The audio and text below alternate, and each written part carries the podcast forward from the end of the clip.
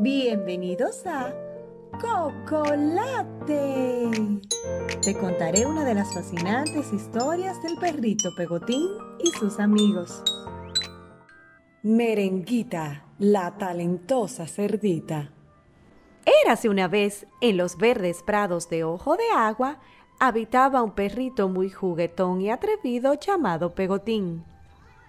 En una visita al pueblo Cedo, Pegotín conoció una hermosa cerdita llamada Merenguita. Era dulce, espontánea y le encantaba bailar.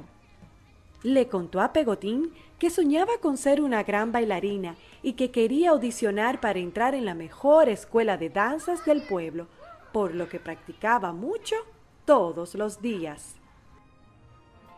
Día y noche, Merenguita seguía preparándose para el momento en el que demostraría su gran talento para el baile.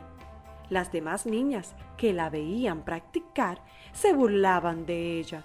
Decían que era muy gordita para bailar y que no haría bien los pasos de baile. La cerdita se ponía muy triste cada vez que alguien le llamaba gordita o le decía que no era apta para el baile, pero igual seguía practicando. El día de la audición, Merenguita se despertó temprano, pero ya no quería presentarse en la prueba. Permitió que las palabras de aquellas niñas le hicieran pensar que no era capaz de ganarse un cupo en la maravillosa escuela, y por eso decidió no ir. Su madre, conmovida, de inmediato la motivó a participar recordándole todas las aptitudes que ella tenía que la hacían merecedoras de estudiar allá. La cerdita se puso las pilas y se alimentó bien, preparó su ropa y calentó antes de presentarse. Al momento de la prueba, se llenó de energía y carisma, bailó con mucha seguridad y confianza, como nunca antes la habían visto bailar, con tanto corazón y con tanta entrega.